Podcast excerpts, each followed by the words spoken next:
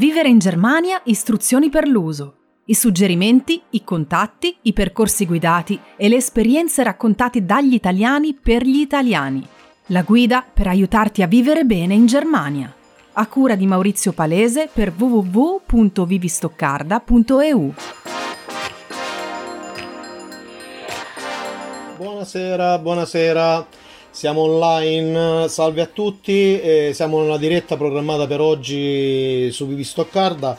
Abbiamo presentato subito, io sono Maurizio, eh, sono il responsabile di Vivi Stoccarda e qui con me ho, la nostra Vale Linz che ci accompagna in questo percorso, nelle interviste, nelle news, insomma, e poi ci dirà di più lei, di se stessa e abbiamo qui il nostro gradito ospite eh, Francesco Fabrizi, biologo nutrizionista che opera nella città di Stoccarda ed insieme insomma parleremo un po' di nutrizione, di diabete e di dieta mediterranea.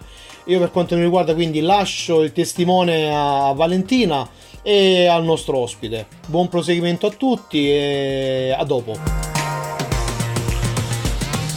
Ciao a tutti, ormai ci conosciamo perché quest'anno ho sempre parlato su Vivi Stoccarda per quanto riguarda le notizie e su Instagram come faccio altre interviste per quanto riguarda magari mh, per approfondire magari eh, la situazione delle mamme. E oggi tra l'altro intervisto un collega perché anche lui scrive su Vivi Stoccarda, dimmi di più Francesco. Ciao. Sei in muto, in muto, aiuto, in muto. Eccolo. Oh no. Ci sei? Adesso mi sentite? Ok, perfetto. Sì, sì dicevo ciao Valentina, perfetto, buonasera a tutti. Sì, eh, esattamente, sono uh, biologo nutrizionista e, e, e, lavoro a Stoccarda, in particolar modo in clinica, occupandomi di diabete e, e di nutrizione. e quindi seguo tutti quei pazienti che eh, per motivi diciamo di problematiche legate al diabete ma anche a tante altre problematiche possono eh, aver diciamo eh, necessità di una consulenza nutrizionale. Sai che essendo donna ti farò 250 domande sul mondo femminile. Assolutamente. La prima cosa che ti chiedo assolutamente sì. è io leggo tantissimi, cioè leggo durante tutta la mia storia ho visto in un sacco di riviste che ci sono ogni tanto sulle riviste da donne le varie diete ma okay. tipo la dieta della luna, la dieta del soldato, la dieta del minestrone, ci sono un sacco di diete. Queste del diete gelato, dell'ananas, del... della frutta, sì, ne potremmo cioè, elencare all'infinito. Ma eh, fanno bene farle perché in realtà io una mezza risposta per me l'ho data, nel senso che in realtà okay. io i, i chili li ho sempre persi, però poi li ho mm. presi il doppio. esatto. Cosa, come ci possiamo comportare? Ma allora guarda, quello che, che, che, tu dici è vero, infatti ci sono proprio delle statistiche chiare che dicono che addirittura il 95% delle persone che seguono, che seguono le diete le eh, abbandonano nel giro di poche settimane o mesi poi con diciamo uh, l'effetto negativo, no? il cosiddetto effetto yo-yo, che è quello uh, che appunto uh, determina una ripresa non soltanto dei chili ma anche proprio di, di, di, una maggior quantità di peso. E quindi quello che ti dico è assolutamente da evitarle e, e, e possiamo poi un po' affrontare no? il, il perché.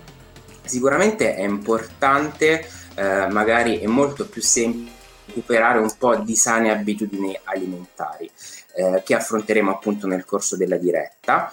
Eh, perché queste diete in realtà sono sempre un po' diciamo eh, dei, eh, delle linee guida molto generali che però poi cozzano un po' e comunque non, non vanno d'accordo un po' con l'individualità di ognuno di noi, perché eh, quello che dobbiamo chiederci è nel momento in cui voglio fare un nuovo percorso nutrizionale o la cosiddetta dieta, che poi anche per definizione diciamo significa stile di vita no, equilibrato e bilanciato, che per oggi ha assunto esclusivamente un significato di eh, ridotto apporto calorico eh, o, o, o, comunque di tutte quelle eh, mode e tendenze alimentari che appunto poi non rispecchiano in toto l'individualità di ognuno di noi.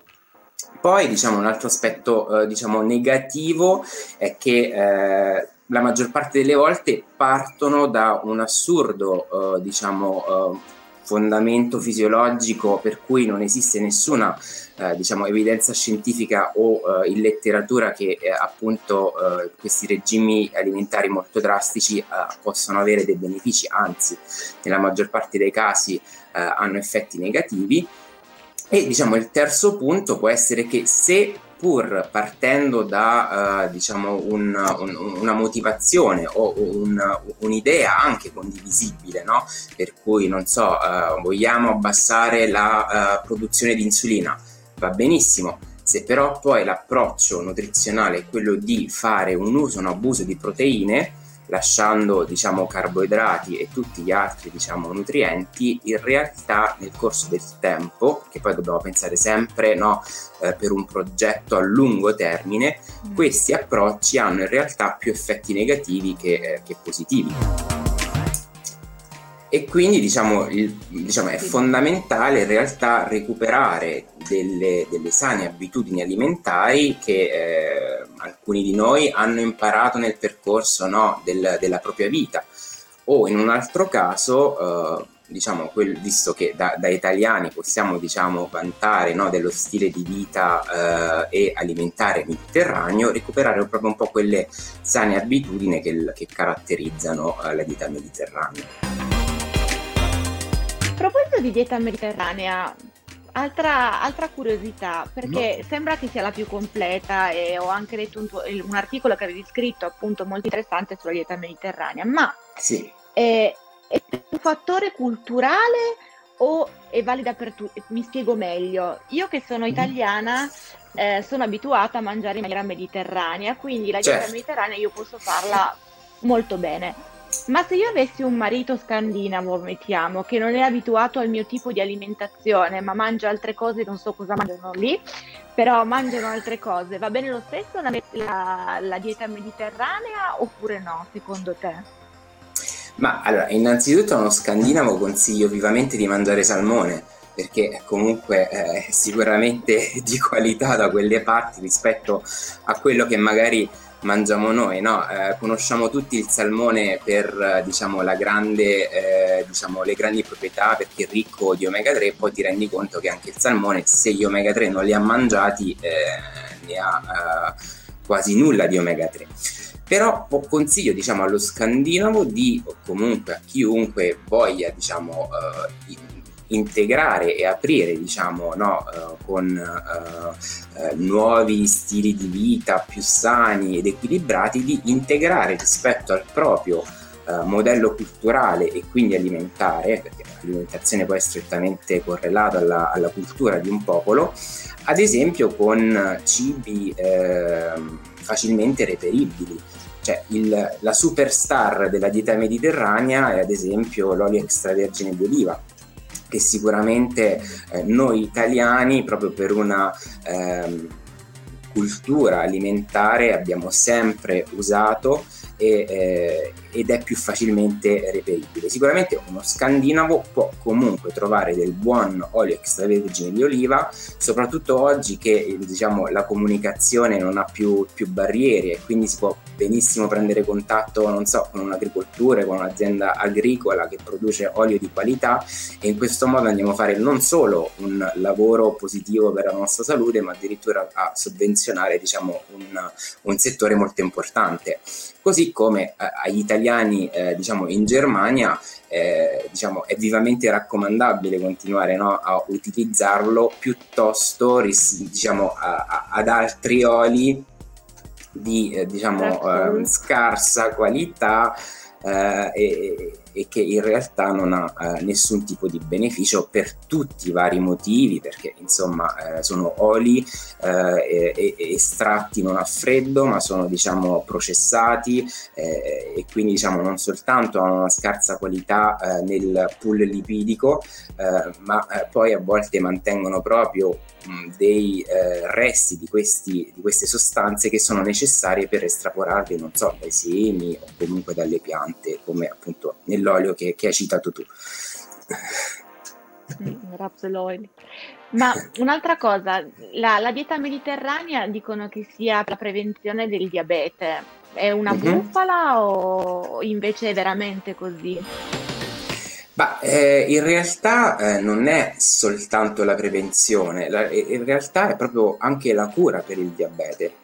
Allora, innanzitutto la dieta mediterranea eh, è stata introdotta nel, eh, diciamo, ehm, dal- è stata riconosciuta dal, eh, dal- dall'UNESCO come diciamo, eh, bagaglio importante del nostro materiale eh, diciamo, eh, non materiale, quindi ha avuto un grande riconoscimento. Ed inoltre la dieta mediterranea perché eh, diciamo, ha ancora nel tempo e ad oggi gran successo? Perché in realtà diciamo, non è uno stile di vita che si è formato negli ultimi vent'anni o comunque che è stato diciamo, promosso negli ultimi vent'anni. In realtà in questo eh, approccio, in questo, in questo mondo di, di- di- di cibo, troviamo culture e, e- e- di anni, di secoli, che gli uomini nel corso del tempo, della storia, dei secoli veramente hanno scoperto e poi hanno mantenuto nelle, nelle abitudini alimentari nel corso del tempo. E quindi diciamo la, la dieta mediterranea è particolarmente utile non soltanto per prevenire il diabete, ma poi come tutte le altre malattie croniche, ma anche per curarlo, perché il, il- il diabete, poi magari ne potremo parlare, in realtà prima di essere diciamo un problema della glicemia è una malattia infiammatoria in cui diciamo per vari e tantissimi motivi il corpo si trova in uno stato dire infiammato. E la, la dieta a- a- a- mediterranea essendo ricca di antiossidanti, sostanze, molecole antinfiammatorie va ad esercitare proprio un'azione protettiva per, eh, per- per il nostro corpo, per le nostre cellule, proteggendoci da tutte quelle diciamo eh, complicanze e malattie che possono subentrare dopo molti anni che magari una persona eh, ha questa, questa patologia. Anche perché ultimamente, vabbè, tra l'anno che abbiamo passato a casa, tra lo stress, tra un Certo. sacco di cose, l'alimentazione è diventata un punto cardine, perché c'è Eh, chi che si è certo. chiuso in casa e ha cucinato tutto, tutto il lockdown e c'è invece Certo. chi che ha cominciato a mangiare cibo spazzatura. Questo ha provocato Eh sì. magari delle, de- delle problematiche come apnee notturne per obesità, delle problematiche molto Certo. serie e anche chi è che gli è venuto il diabete, però domandona, poi non so se, se, se, se, se tu puoi rispondermi, Certo. ma se per esempio uno non ha in famiglia dei casi di diabete, eh, di diabete, può Mhm. riscontrarlo ingrassando così tanto o alimentandosi male oppure è, cioè, è tranquillo?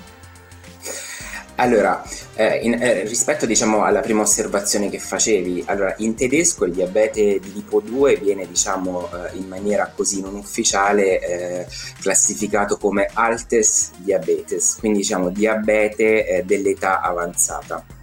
Oggi in realtà eh, ci rendiamo conto che non è più una forma di diabete che eh, riguarda soltanto le persone anziane o adulte, è proprio per i motivi che, eh, che- che citavi e il grande stress eh, di, di- diciamo, di quest'ultimo anno e mezzo, le palestre chiuse, eh, i centri sportivi chiusi, eh, quello che abbiamo visto è che sono arrivati molti giovani, eh, al di sotto dei 30 anni anche, con un, ehm, una diagnosi chiara di diabete, che poi magari potremo no, anche ehm, descrivere quali sono appunto i, diciamo, i requisiti per, per la diagnosi. Sicuramente eh, il diabete di tipo 2 è un diabete che eh, diciamo, eh, ha un, un- rischio aumentato di, di- di essere sviluppato nel corso della vita, ad esempio se nella propria famiglia, come dicevi tu, eh, si ha un, un parente, appunto un genitore diabetico e questa- questo rischio aumenta fino al 60%.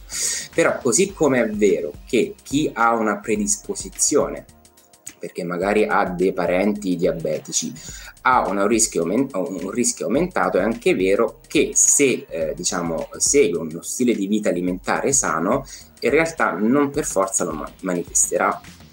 Altresì è vero che se una persona che non ha in famiglia, diciamo, parenti diabetici, ma se segue uno stile di vita alimentare non equilibrato, nel tempo potrebbe assolutamente sviluppare un diabete. Quindi eh, è vero l'una, è vero l'altra, così come è vero anche che chi ha il diabete, diciamo a determinate condizioni, può diciamo, avere una sorta di fase di remissione, quindi rientrare in realtà in uno stato di piede equilibrio ormonale per cui non sono più presenti quei diciamo, fattori o diciamo, quei, quei, parametri necessari che all'inizio erano stati invece sufficienti per diagnosticare la patologia. Quindi noi vediamo diciamo, continuamente anche in clinica pazienti che molto motivati riescono addirittura a dimezzare o a togliere ad esempio l'insulina e nel tempo dei pazienti più giovani che hanno avuto diciamo appunto una manifestazione così eh, diciamo eh, veloce che, che, che, in realtà non è nemmeno necessario poi eh, iniziare nel, con, con, i farmaci perché in realtà il cambio di stile di vita alimentare è sufficiente. E sicuramente ah, e è utile sì. No, no, no dicevo ad esempio le, le caratteristiche, scusami? No, prima dicevi, poi magari ti elenco le caratteristiche delle persone a rischio. Sì, allora, no. diciamo che, eh, sì, allora, diciamo che per la diagnosi di diabete sono eh, diciamo, necessari determinati parametri, parametri. Allora, parlando di diabete ci riferiamo sicuramente al uh, valore della glicemia, quindi della concentrazione degli zuccheri nel sangue. Allora, è sufficiente, e questo insomma mi rifaccio al, diciamo, agli standard della società uh, tedesca di diabetologia, ma poi insomma sono uh, valori di riferimento internazionale, ad esempio una misurazione a digiuno pari o superiore a 126 della glicemia. Oppure diciamo una uh, misurazione sporadica della glicemia, quindi non so, prendo la, la, macchinetta per fare la misurazione alle 15 del pomeriggio, faccio una misurazione e do 200 di glicemia, non ho mangiato nelle ultime tre ore, e allora anche questo diciamo è eh, appunto un requisito, oppure diciamo quello che poi porta sempre effettivamente al, alla diagnosi più, più veloce, più diretta e chiara è il valore si chiama emoglobina glicata, che sembra diciamo una parolaccia, però in realtà descrive l'andamento della glicemia degli ultimi tre, tre mesi più o meno. E se questo valore è alterato vuol dire che la glicemia è stata negli ultimi tempi diciamo alterata e superiore al 6,5%, quindi un parametro necessario appunto sì. per per diciamo, effettuare la diagnosi. È anche vero che però esiste diciamo, una, zona, una zona grigia, chiamiamola così, che è di tutti quei valori eh, diciamo, di, tra 100 e questo 126, quindi fino a 125. Quindi è una diciamo, fase in cui non si ha un diabete manifesto, ma si ha un prediabete. Quindi una fase in cui si manifesta già una accentuata insulinoresistenza che inizia a mettere un po' in difficoltà tutto il metabolismo degli zuccheri. Perché poi si sa, nel diabete di tipo 2 in realtà il problema principale, e tu ti riferivi diciamo alla salute della donna e quindi sì. rispetto ad esempio anche al diabete gestazionale, il problema principale insomma è l'insulinoresistenza, quindi diciamo l'insulina che viene, è un ormone appunto che ha tante funzioni ma anche quella di gestire no, il metabolismo degli zuccheri, aprendo delle porticine che sono sulle cellule, eh, diciamo, inizia ad essere prodotta in eccesso perché le cellule, queste porticine diciamo, di ingresso dello zucchero, quindi dell'energia, in realtà iniziano a funzionare sempre un po' di meno. E quindi questo modello chiave serratura non funziona più e il pancreas per compensare produce molta molta insulina. E quindi si instaurano poi quei eh, fenomeni di insulinoresistenza eh, e nel tempo appunto di prediabete. Mentre stavi parlando stavo ragionando sulla parola diabete, che la stavo traducendo in tedesco, che Zuckerkrankheit se non sbaglio, vero? Sì. È proprio la malattia dello zucchero, dai, credo che sia dovuta appunto da questi valori di zucchero dal sangue, cioè proprio lineari sì. e precisi come sempre i tedeschi. No, era solo un ragionamento mio. E aspetta, che vedo che ci sono delle domande, cosa dicono? Buonasera a tutti, ciao Francesco, anche a te Valentina, Ciao. ciao. Salve, buonasera. Io mangio cibo mediterraneo con tendenze junk food. con tendenze junk food. E, e, beh, diciamo, ci sono due, diciamo, mh, due punti insomma, da, da- da- osservare. Da una parte, sicuramente poi eh, lo stile di vita, eh, diciamo, l'alimentazione mediterranea è sicuramente un'alimentazione ricca, no? Quindi anche da un punto di vista calorico. Sicuramente poi eccedere ulteriormente con altro cibo eh, significa poi apportare diciamo, un quantitativo esagerato, ma soprattutto io dico sempre, anche fasi di- nelle fasi di cambiamento o comunque eh, diciamo nel, mh, nelle fasi di stress soprattutto, è sempre utile mangiare un po' di più ma comunque sano, perché il problema del junk food e quindi diciamo del cibo spazzatura, no? tradotto in italiano, non è soltanto diciamo eh, l'apporto calorico, eh, ma è proprio diciamo l'effetto infiammatorio che questi cibi hanno. Quindi, eh, ritornando al concetto di dieta mediterranea come stile di vita alimentare protettivo perché antinfiammatorio, è, è- è anche vero che ci sono altri cibi che invece eh, promuovono un'infiammazione del nostro corpo, promuovono comunque un- un'insulino resistenza eh, all'interno eh, diciamo del corpo e quindi assolutamente non ne possiamo beneficiare da, eh, da- da- da questi cibi e andrebbero eh, eliminati ma trovando diciamo con strategia delle soluzioni comunque ottime.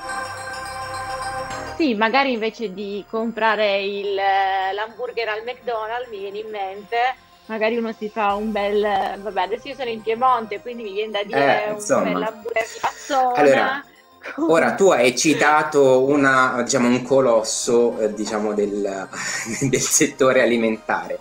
Calcola che ci sono degli studi che hanno eh, comunque eh, dimostrato che eh, un pasto diciamo, in una di queste diciamo, catene alimentari determina uno stato infiammatorio del corpo per una settimana. Quindi una persona giovane che comunque ha eh, un, diciamo, una reazione non così lenta, diciamo un'infiammazione del genere, bene o male può compensare. Ma un'altra persona che magari si trova già in una situazione più eh, diciamo debole o perché ha mm, una malattia cronica o comunque perché ha un prediabete, un diabete o un bambino, eh, sarà insomma un po' provato magari da, da questo pasto da più punti di vista. Immagino. Eh, Eh, sì. Immagino, Eh, io sono un po' su questo argomento sono un po' così perché preferisco appunto come dicevo mangiarmi un bel hamburger di fassona fatto bene magari con della Esatto. maionese però non quella lì Esatto. lo zucchero dentro, una maionese fa- cioè le mangio e queste cose non, Certo. non Poi per comodità è No, sempre magari però per comodità è sempre magari utile, no? Eh, magari affidarsi anche al prodotto del supermercato, però anche lì si può trovare un compromesso e, e- e magari soprattutto fare molta attenzione a- a- alle etichette alimentari. Ehm, bene o male, di solito c'è scritto quello che contiene. Imparare a leggere le etichette può essere anche utile per insomma, fare le scelte, le scelte migliori e evitare eh, nel modo più assoluto tutti quei prodotti raffinati, eh, farine raffinate, eh, zuccheri, eh, sciroppi di glucosio, sciro- sciroppi di fruttosio che purtroppo oggi sono un po' nascosti ovunque anche in quei prodotti eh, che vengono insomma eh, pubblicizzati eh, in maniera salutare perché magari eh, non hanno un olio e, e perché magari eh, vengono insomma pubblicizzati come ricchi in fibra, però poi va fatto diciamo appunto una valutazione in toto dell'alimento quando ci affidiamo appunto agli alimenti pronti o, o- o confezionati. Avevo letto un libro, adesso non mi ricordo come si intitola, magari poi ve lo scrivo, eh, dove appunto parlava della- delle diete, eh, de- delle diete fatte con un certo senno, non le diete appunto del- delle riviste. ehm, e diceva appunto che quando vai al supermercato e compri un prodotto già fatto, e leggi l'etichetta, devi, devi, sempre pensare se tua nonna capisce quello che c'è scritto. Se tua nonna non lo capisce, sì. allora non lo comprare. Questo esatto, il... cioè non mangiare quello che tuo nonno o tuo bisnonno non avrebbe mangiato. Sì, eh, esatto. esattamente. Poi eh, è diciamo sicuramente diciamo, un'osservazione non banale perché insomma anche pensiamo allo stile di vita di Mediterraneo e poi eh, guardiamo effettivamente quello che avviene nella realtà. Ad esempio la colazione, la, la colazione degli italiani, ehm, diciamo negli anni 30, cioè non era cornetto e cappuccino o biscotti, non diciamo di quale marca, con, uh, con, con latte. Cioè, quindi ti rendi conto che poi queste diciamo, grandi, grandi lobby o comunque grandi aziende hanno diciamo, anche fatto un grande eh, lavoro eh, nel, nel, nelle abitudini, negli usi appunto alimentari eh, del, della popolazione con Guarda, insomma tanti parlarne per ora eh, per sì, ore, no, sono sicuramente perché... argomenti molto, eh, molto interessanti però eh, ripeto anche soprattutto per un italiano che si trasferisce in Germania, no? è eh, a volte una fase un po' di eh, transizione non semplice, in cui va un attimo ritrovato un equilibrio anche alimentare. Eh, io ricordo la mia esperienza personale, appena arrivato, cioè andavo a cercare i miei punti di riferimento per comprare determinati prodotti, perché il rischio è che poi appunto in una fase di stress, di cambiamento, eh, ci si possa insomma un po' trascurare anche da un punto di vista alimentare e poi insomma si fatica a tornare un po' indietro perché quando poi incominciamo a prendere peso e questo può essere diciamo, un, uh, dire, un, un, un, esercizio da fare a casa rispetto diciamo, alla predisposizione al rischio di um, sviluppare il diabete. No? Cioè, è sufficiente ad esempio un centimetro uh, e, e, misurarsi diciamo, uh, a livello del, dell'ombelico il, il giro vita. E nelle donne, ahimè, sempre un po' più uh, diciamo sfortunate, non dovrebbe superare l'88, diciamo, gli 88 cm, negli uomini i 102 cm. Questo ci dà già un po' uh, un'immagine, diciamo, della tendenza del nostro metabolismo. Vuol dire che più aumentiamo quella massa grassa, più saremo predisposti a sviluppare viscerale, più saremo predisposti a sviluppare un'insulino resistenza perché il problema di questa pancia che cresce e di questo grasso viscerale che in realtà si forma dall'interno e poi incomincia a, ad espandersi è che diventa un vero e proprio oh, organo con delle funzioni ormonali ed inizia a produrre un, una serie di ormoni che vanno appunto a disturbare la funzione dell'insulina. 88 hai detto, ok. 88. Mi misuro fra sei mesi perché devo, devo perdere 10 kg dalla gravidanza, quindi fra sei mesi mi vado a... No, ma non volevo creare nessun tipo di, di ansia da prestazione. No, no, no, assolutamente, assolutamente. Come mm, io eh, la volta prima, cioè io ho due figli quando ho partorito il primo figlio ero molto in ansia dopo che ho messo su i chili perché ho detto non andranno mai più via, in realtà in certo. dieci mesi sono andati via. Adesso sono nella stessa condizione però con sorriso perché so che vanno via in maniera naturale. È ovvio che certo, non mi devo mangiare delle... lasagne tutti i giorni e, certo, e McDonald's tutti i giorni. Cioè. Delle fasi di, eh, di, Allora guarda, la lasagna la mangerei anche volendo più frequente, già frequente, ma il McDonald's lo eviterei proprio quello okay. Maniera. Però ecco, appunto, ripeto, sono delle fasi appunto eh, di, di, di, assestamento no, del corpo. Sicuramente la gravidanza è una fase molto eh, particolare per tanti punti di vista. E poi diciamo quello che io consiglio sempre è proprio ehm, vedere diciamo la gravidanza in toto, quindi c'è quello che è prima, il durante e il dopo, quindi preparare il corpo, ehm, curare il corpo durante la gravidanza per poi appunto avere questa fase meno difficile del post, no? E quindi diciamo anche lì così per la madre come per il padre. Pensa, ci sono tante uh, culture uh, comunque che addirittura fanno uh, mesi di preparazione sia per la donna, per l'uomo, per appunto affrontare una gravidanza e per la fecondità e, e poi per tutto il percorso, anche da un punto di vista alimentare. Mi piacerebbe approfondire poi questo argomento, magari la prossima volta, eh, perché è un argomento che mi interessa molto e anche tra l'altro nella mia pagina su Instagram parliamo ah. spesso di maternità, perché insomma è quello. È interessante. è arrivato Maurizio, il grande eh, fratello.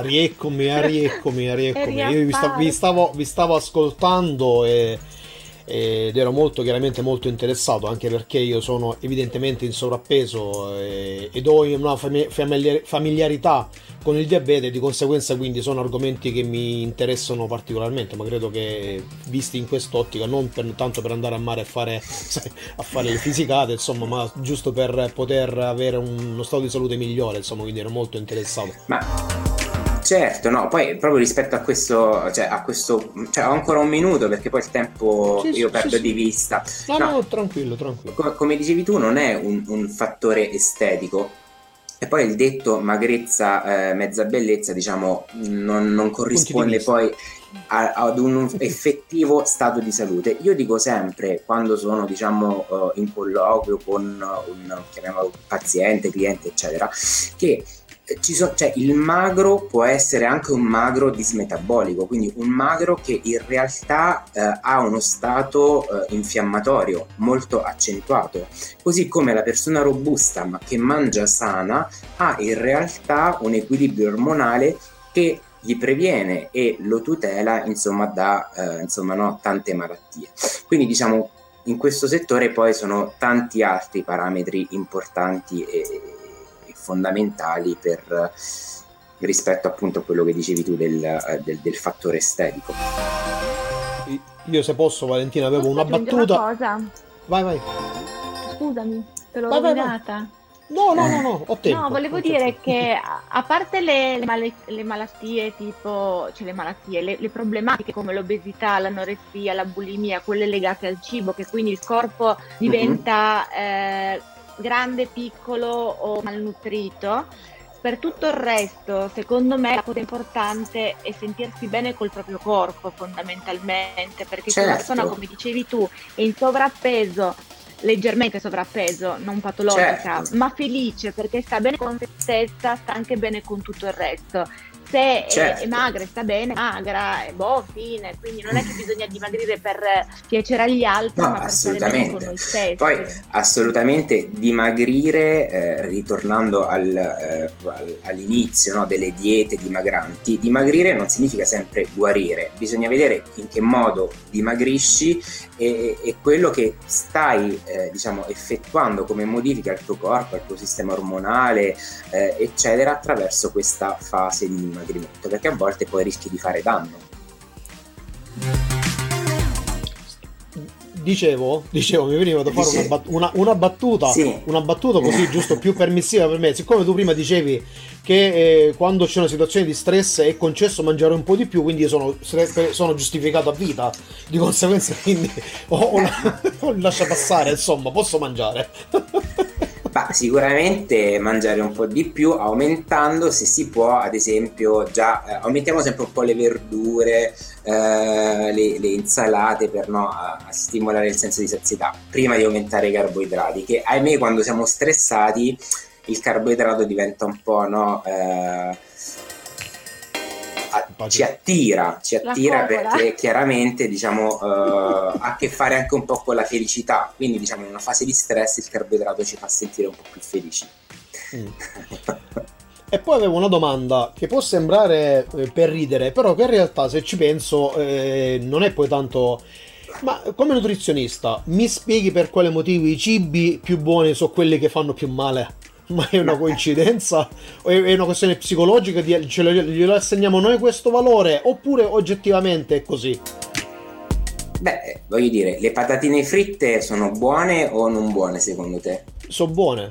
Eh beh, allora mangiale, non fanno dipende male. Dipende con cioè, che senso... olio. Esatto, bravissima okay. Valentina. Cioè, eh, poi dipende tutto appunto il, eh, diciamo, il eh, parametro eh, che, che, uno ha. Voglio dire, se te vuoi mangiare le patatine fritte, che sono buone, le fai, però certo un conto è mangiarle al fast food, un conto è prepararle in casa attraverso olio extravergine di oliva, cucinate ad una certa temperatura e, e, e diciamo uh, non bruciate In questo modo non diventa soltanto un pasto gustoso, ma diventa addirittura un pasto che fa bene al tuo corpo e pensa tu che ti, che ti aiuta a dimagrire cioè una cosa proprio sconvolgente, no? Quindi usciamo dal concetto delle diete ipercalore, ipercaloriche o ipocaloriche, nel senso che le calorie a parità di fatto contano zero.